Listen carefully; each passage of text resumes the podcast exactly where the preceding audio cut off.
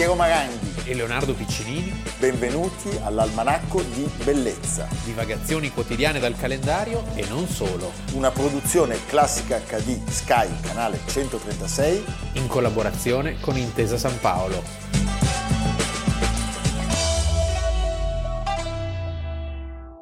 Almanacco di Bellezza, 8 maggio, Leonardo Piccinini. Piero Maranghi, Prima di iniziare la nostra puntata, che dono stupendo abbiamo ricevuto, poderoso, poderoso, Tullio Pericoli, ritratti di ritratti per i tipi di Adelfi. beh, È un volume bellissimo, guarda qua, qua in- inciampiamo in Gadda per esempio. è una sorta di sintesi Sì. del lavoro di Pericoli su questi personaggi meravigliosi, ecco. Eco, Chekhov.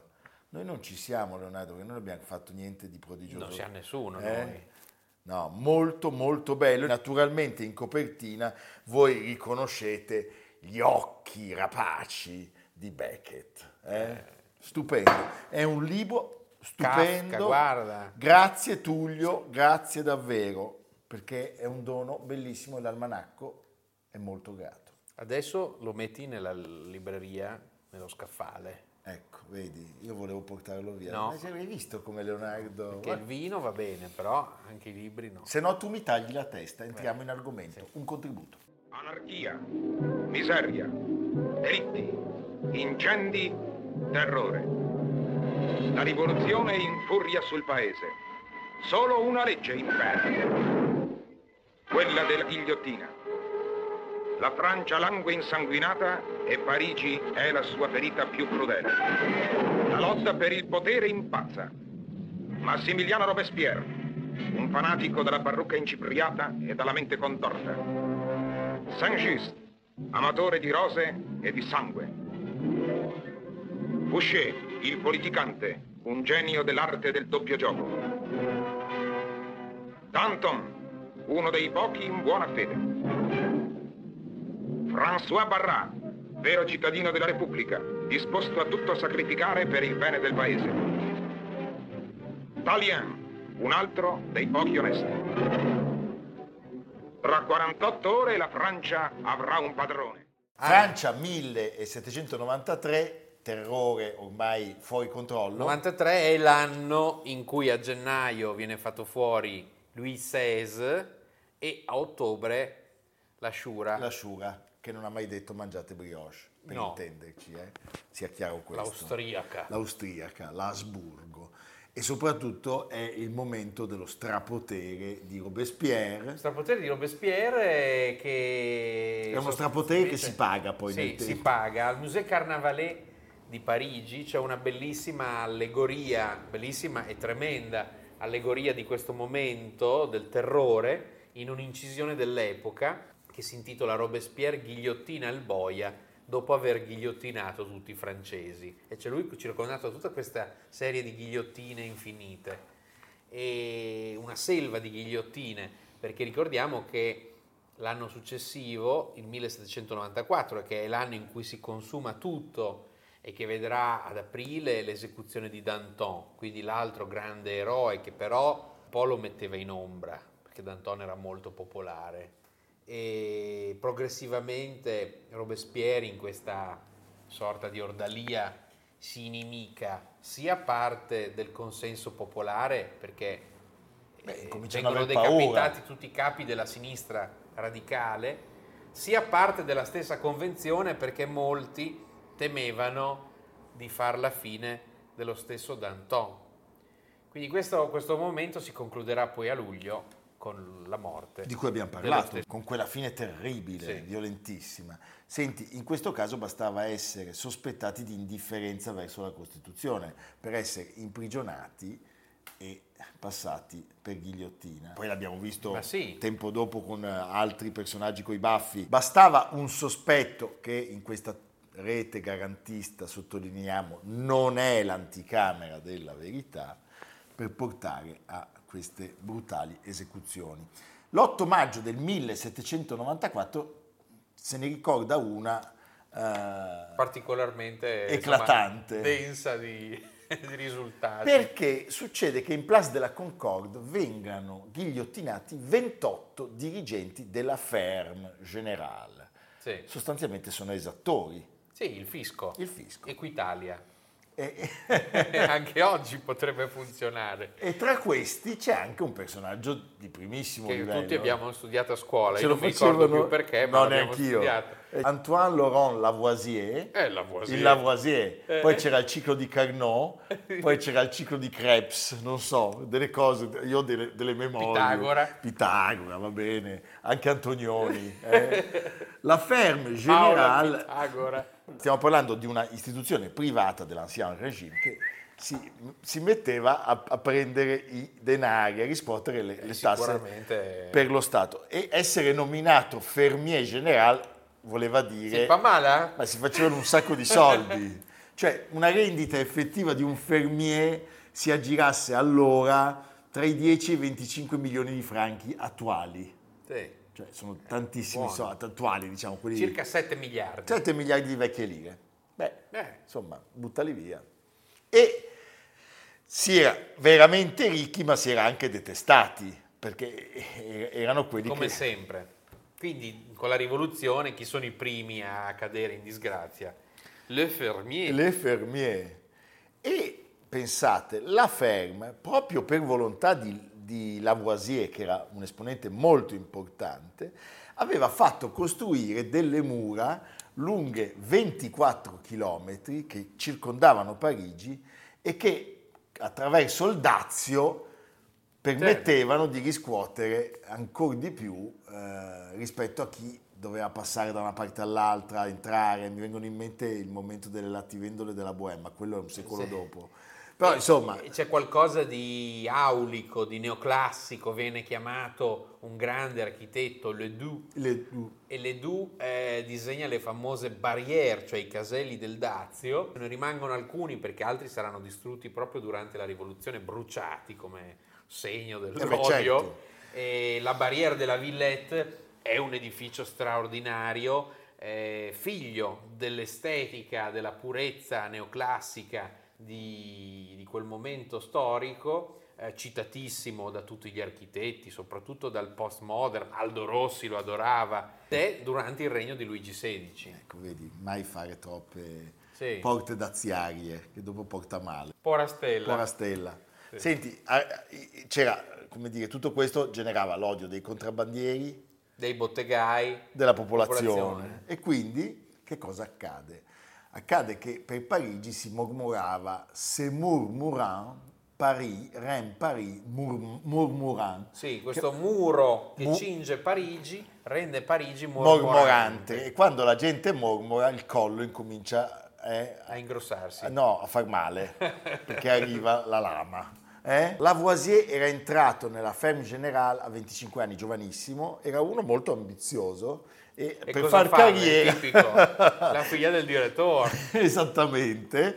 Tra l'altro il direttore sarebbe stato poi ghigliottinato insieme a lui. Eh certo, perché la Eh, ghigliottina Prende non tutti, guarda in faccia non guarda in faccia neanche al suocero. Sì. Eh, lui diventa responsabile prima delle, delle tasse sul tabacco e sull'alcol. Voi pensate ai soldi. Sì. eh, e poi su quelle addirittura, La régie de poudre et salpêtre. cioè delle polveri da sparo. Esatto. Mamma, tanti e lì, soldi. sai, polveri da sparo. sempre più potente e sempre più ricco, anche se tutti gli impegni affaristici e pubblici, perché era anche tra le altre cose direttore della cassa di sconto, diventa consigliere di Necker, è uno degli autori della riforma che introduce il sistema decimale e tutta una serie di altre cose, lui aveva una grande passione, che era La chimica. il piccolo chimico. Il piccolo tu chimico. giocavi col piccolo chimico? Io giocavo con tutto. Con tutto, anche con le La- bambole. Lavoisier, no, le bambole no, ma Lavoisier farà delle scoperte fondamentali, scopre che l'aria atmosferica è un composto di due gas, dimostra pubblicamente la scomposizione e No, ricomposizione pazzesco. dell'acqua. Individua lui il ruolo dell'ossigeno nella combustione e poi crea le bilance, Sì. le bilance di Lavoisier. Quando tu vuoi cucinare qualcosa le usi ancora, mi, Esatto. mi dicono Leo. Sì. eh? No, insomma, è stato veramente un personaggio fondamentale anche perché è stato Il lui principio di Lavoisier, Sì, che e- adesso Piero ci racconta. che che enuncerò, va bene. No, e poi è quello che ha ridisegnato l'enunciazione razionale della nomenclatura della chimica. Leonardo, senti, ma ci vuoi, ci vuoi parlare della legge di Lavoisier? In una reazione chimica che avviene in un circuito chiuso, la somma delle masse dei reagenti è uguale alla somma delle masse dei prodotti. Va bene, è tutto chiaro. Sì. Direi che è tutto chiarissimo. Abbiamo un contributo. Vogliamo cambiare un disco, mettiamo un bel ciao ciao ciao. Bene? ciao, ciao, ciao, Pasquale, lo balli, Lo ballo, lo ballo, lo ballo! È il campanello.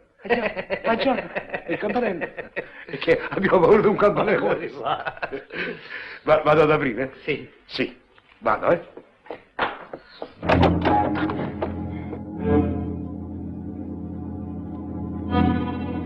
Lei è il signor Bonocore. Sì. È sfuggito a Diabolicus, ma a me non sfuggirà. Ma scusi, lei è?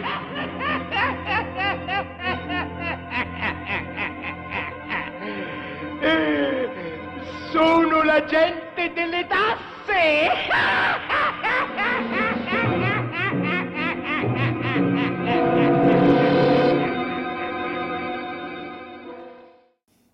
Diciamo che un personaggio così razionale, così efficiente, così severo, a un certo punto guarda la rivoluzione anche con una certa benevolenza, perché pensa che possa E beh, portare... sì, come, come molti hanno sostenuto, la rivoluzione è la necessaria conclusione dell'illuminismo. Sì, bisogna purificare. Beh, e poi io diciamo- sarò sempre più ricco, secondo me, lui pensa, Lavoisier. Che non fa male. Eh, ma proprio per queste sue qualità eh, e per questa sua severità, conti, non aveva fatto i conti con, eh, la plebe parigina Sì. eh, lo guarda con... eh, con i sondaggi, non aveva fatto i conti con i sondaggi. E a questo punto anche i suoi meriti di scienziato e amministratore per il terrore contano poco di fronte al fatto che è un uomo che lavorava ed era compromesso col vecchio potere. Sì. In quei momenti, come dire, uno così È è, uno sfruttatore Dai maledetto, si arricchisce con le tasse indirette che gravano sui poveracci. Quindi meglio di così, e il povero Lavoisier il viene passato per espiatorio perfetto. La ferma viene abolita dall'Assemblea Costituente nel 1790 e la riscossione delle tasse viene affidata all'amministrazione pubblica, quindi non ci sono più intermediari. Sulle colonne dell'Ami du Peuple il 27 gennaio 1791 Marat, già interpretato da Vittorio Mezzogiorno, Fantastico, urla. eh. Io vi denuncio il corifeo dei ciarlatani, il signor Lavoisier, Sì. figlio di uno strozzino, chimico dilettante, esattore generale delle imposte, amministratore delle polveri e del salnitro, direttore della cassa di sconto, segretario del re, membro dell'Accademia delle Scienze, amico intimo di Vauvier, amministratore infedele della sussistenza e il più grande integrante del secolo. Anfamone! Eh, Dopo- è proprio una condanna. eh, il 23 novembre viene ordinato il suo arresto, suo e degli altri 27, Fermier General. Lui cerca di È nascondersi. l'unico che però non sostanzialmente è si in costituisce. buona fede. Ma lui secondo me ci crede Io non ho ancora. fatto mica niente di male. No, eh? Male non fare, paura non avere. Poi a un certo punto cerca di, di- di dimostrare che egli non era più Fermier da un certo numero di anni e confida sulla sua popolarità, ma Sono infermier. eh, non sono più fermier, sono diventato infermier. Insomma, non ce la fa. Mentre i suoi collaboratori Andale! erano scappati, gli altri 27 cercavano di nascondersi, lui va dal magistrato e dice eccomi sono qua. Eh, sono Eh? Lavoisier, viene illuminista, sempre- a me sono illuminista. Fatalmente viene sempre in mente Galeazzo Ciano quando torna a Verona, Certo, dopo, il, certo, dopo, eh, il Gran Consiglio. Eh, Vabbè. Lui viene accusato di tradimento, viene rinchiuso nella, pri- nella prigione di Port Libre, era il vecchio convento di Port Royal e eh, appunto, come abbiamo raccontato, dopo un'istruttoria lunghissima, cinque mesi, loro vengono trasferiti prima, Alla conciergerie sull'Île de la Cité. poi vengono interrogati ancora una volta uno ad uno, Sì, sono accusati di complotto contro il popolo francese per favorire in ogni modo il successo dei nemici della Francia, specialmente vessando con le tasse e le esazioni il popolo francese, di mescolare il tabacco, di cui Lavoisier aveva la regie, con l'acqua e con altre sostanze nocive, di percepire tassi di interesse esorbitanti e aver derubato in tutti i modi il popolo e il tesoro nazionale, di aver sottratto infine somme immense alla nazione per passarle ai nemici della Francia. E devo dire, Lavoisier non smentisce però la sua passione perché chiede se si possa posticipare l'esecuzione perché vuol finire un esperimento. Eh sì, la. Corte gli, gli risponde la Repubblica non ha bisogno né di scienziati né di chimici, il corso della giustizia non può essere sospeso. Ormai a livello Ma è fi- no, ma non è, sì, ma non è finita, perché quando lui sale sulla- sulla- sulla- sul palco della ghigliottina, solo 51 anni. oggi, Sì. l'anno prossimo c'è l'anniversario, noi lo facciamo adesso perché è 1794, sembra che abbia chiesto a un suo domestico Sì. di verificare se la morte sulla ghigliottina fosse istantanea oppure no. Quanto ci metteva a schiattare? Cioè, e lui si sforzò di battere le ciglia finché gli fu possibile e il domestico annotò eh, che il battito durò 15 secondi dopo la decapitazione. Però Però è- il metodo galileiano prevede che ci siano vari campioni No, non di solo. battiti di ciglia, Soprattutto- perché non basta uno, non magari basta. uno che ci mette di più a morire rispetto ad Beh, altri. diciamo però la testa senza il corpo Eh, batteva gli c'è uno occhi. 15, Ma, uno 20, ah, uno Io se vuoi ti faccio 25. vedere cosa succede quando vado a pescare, più o meno la stessa cosa. La cosa però drammatica è che poi il domestico voleva dirglielo a, a- a Lavoisier, ma insomma c'era lì la testa. Mamma mia. eh. Forse per dargli uno zuccherino Leonardo, diciamo cosa ebbe a dire Luigi Giuseppe Lagrange. Quello della via. Sì, via Lagrange. A, Tor- a Torino, a Torino. Di fronte alla stazione. Eh, a. Torino. La Grange. Non ci è voluto che un attimo per far cadere questa testa. Boh, basta là. E forse non basteranno cent'anni per farne nascere una uguale.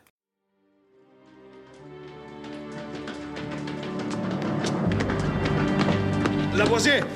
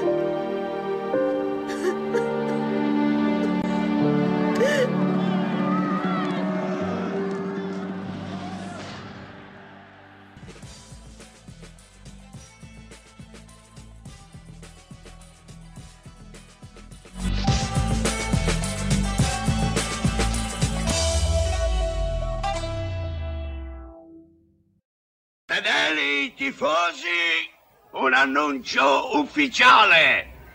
Abbiamo un arbitro volontario.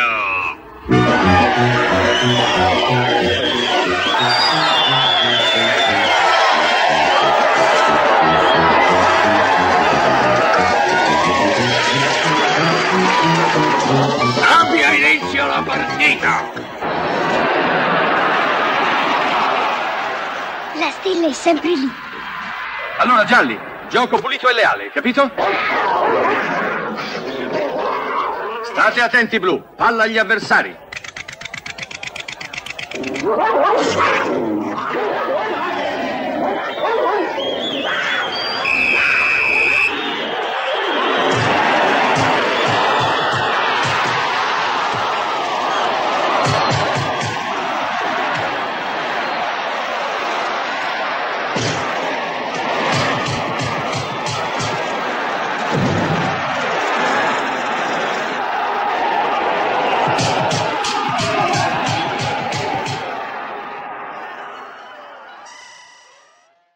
Si parla molto, molto, molto, molto di calcio in questi giorni, ricordiamolo, la Fiorentina, eh, di questo voglio parlare, è già impegnata nella finale di Coppa Italia e noi andremo a Roma a tifarla, noi, solo io perché lui allo stadio non viene, ma eh, oggi vogliamo raccontare della primissima edizione del nostro campionato di calcio, del football, Sì. eh, come si chiama? Il football, Sì. andato in scena l'8 maggio 1898.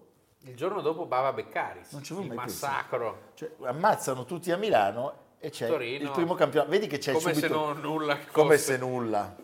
Allora, di solito lo sappiamo, un campionato dura 9, 8, 10 mesi, è una cosa lunghissima.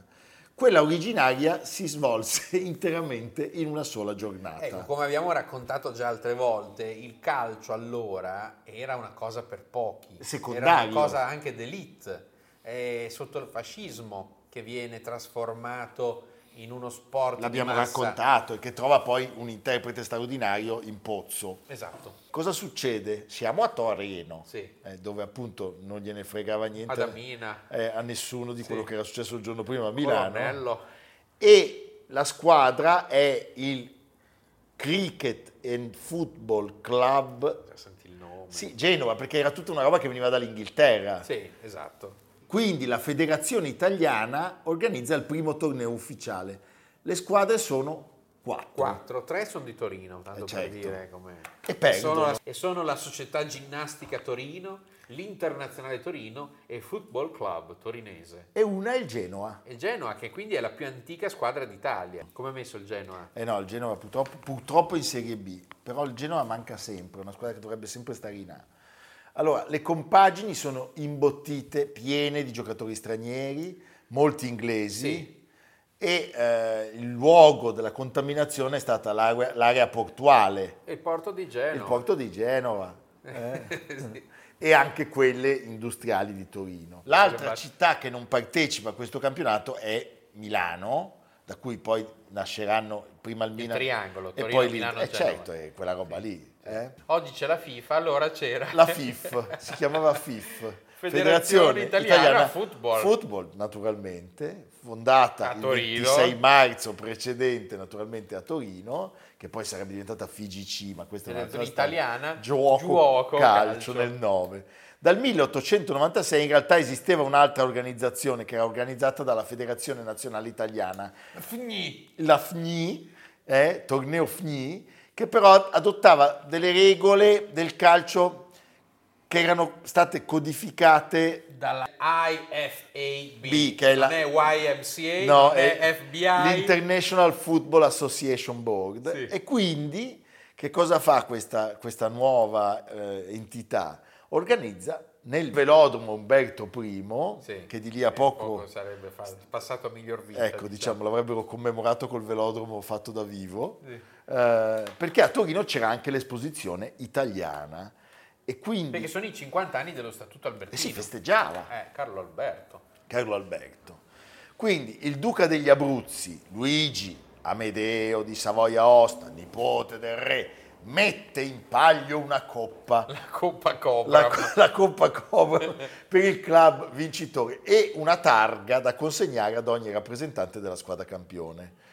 Il nobile Sabaudo era un grandissimo, Era come Gianni Agnelli, Gli piaceva- gli piaceva Era presidente di tutto. eh, era cultore del giuoco, eh, Era presidente sia dell'internazionale sia della Torinese. cioè di due su, su quattro, sì. però non vince perché alla fine i genovesi, Eh. eh, questo mi piace. Nel 1906 l'internazionale e la torinese si fonderanno, accogliendo anche alcuni dissidenti della Juventus, che era nel frattempo nata, e nascerà il Grande Torino Oggi di proprietà. di Urbano Cairo. Eh? Va bene, abbiamo un contributo.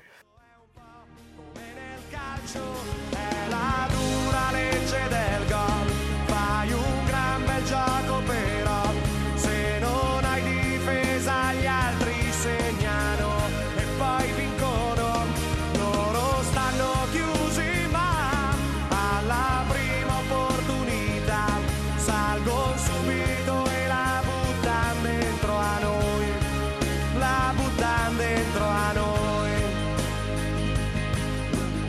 Da queste foto io non lo direi, che di tutta sta gente solo noi siamo rimasti uniti.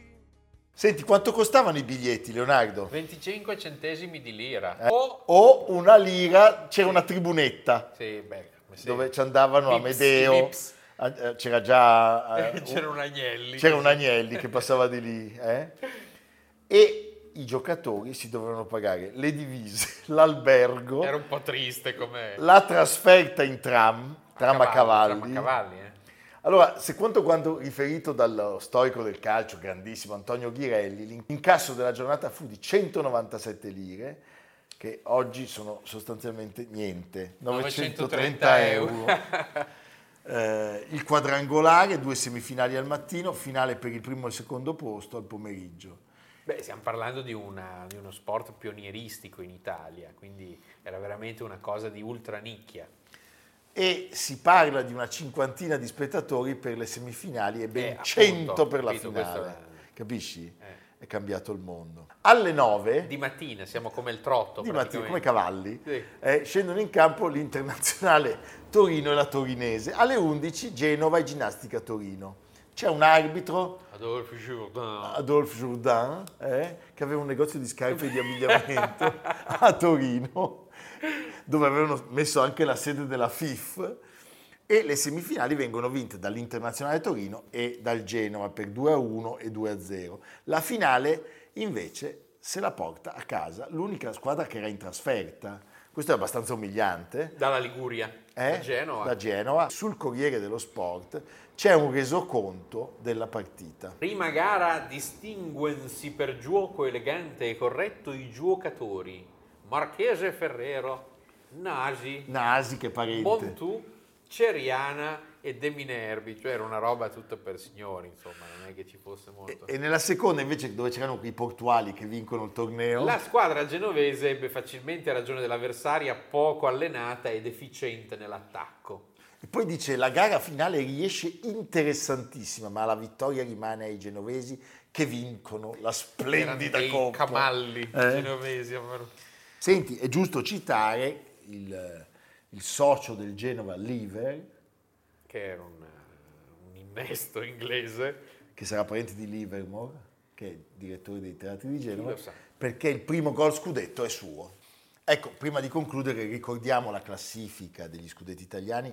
Il Genova ne ha 29 ed è la quarta nella classifica assoluta, al primo posto c'è la Juventus 36, ci sono l'Inter e il Milan a 19, c'è appunto il Genova, poi il Bologna a 7 con la Provercelli e il Torino, la Roma e il Napoli a 3. E quindi facciamo un applauso al Napoli. E poi la Fiorentina, la Lazio a 2, va bene. Evviva il calcio, il buon calcio, Viva. il buon giuoco del calcio. Almanacco di bellezza a cura di Piero Maranghi e Leonardo Piccini. Con Lucia Simioni, Samantha Chiodini, Silvia Corbetta, Jacopo Ghilardotti, Paolo Faroni, Stefano Puppini. Realizzato da Amerigo Daveri, Domenico Catano, Luigi Consolandi, Simone Manganello, Valentino Puppini. Una produzione classica HD, Sky Canale 136 in collaborazione con Intesa San Paolo.